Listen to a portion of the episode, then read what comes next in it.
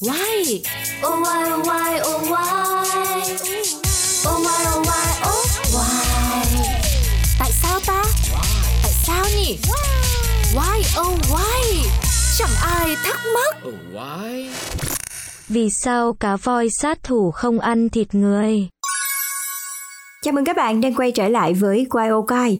Và bây giờ thì chúng ta hãy cùng nhau đến với câu hỏi Tại sao cá voi sát thủ không ăn thịt người?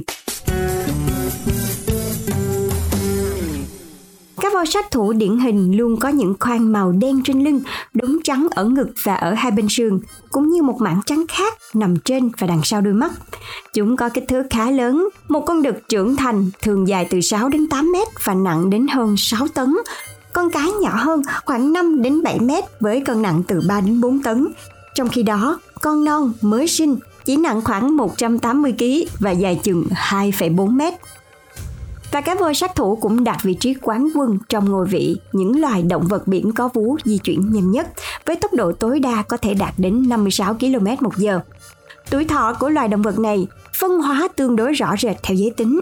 Con cái sở hữu tuổi thọ trung bình khoảng 50 tuổi, tối đa có thể lên đến 80-90 tuổi và có thể sinh sản đến khoảng 5-40 tuổi. Trong khi những con đực thường chỉ sống được trung bình khoảng 29 năm và tối đa là 50-60 năm. Cá voi sát thủ có mặt ở tất cả các đại dương và hầu hết các vùng biển trên trái đất.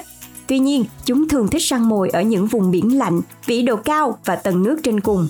Chúng rất thông minh và mạnh mẽ, nhanh nhẹn, lại cực kỳ khéo léo và là cơn ác mộng của loài cá heo, cá mập trắng lớn, hải cẩu và sư tử biển.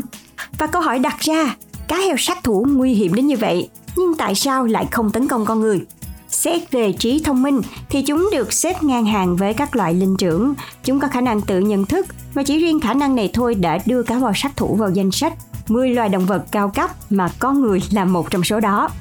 Một con cá voi sẽ ở cạnh mẹ mình ít nhất là 2 năm. Điều này không phải là hiếm trong giới động vật, nhưng điều xảy ra trong 2 năm này mới thực sự đặc biệt. Trong 2 năm này, cá mẹ sẽ dạy cá con tất cả mọi thứ về cuộc sống về giống loại của mình làm cách nào để có thể sống sót và trưởng thành trong thế giới của chúng.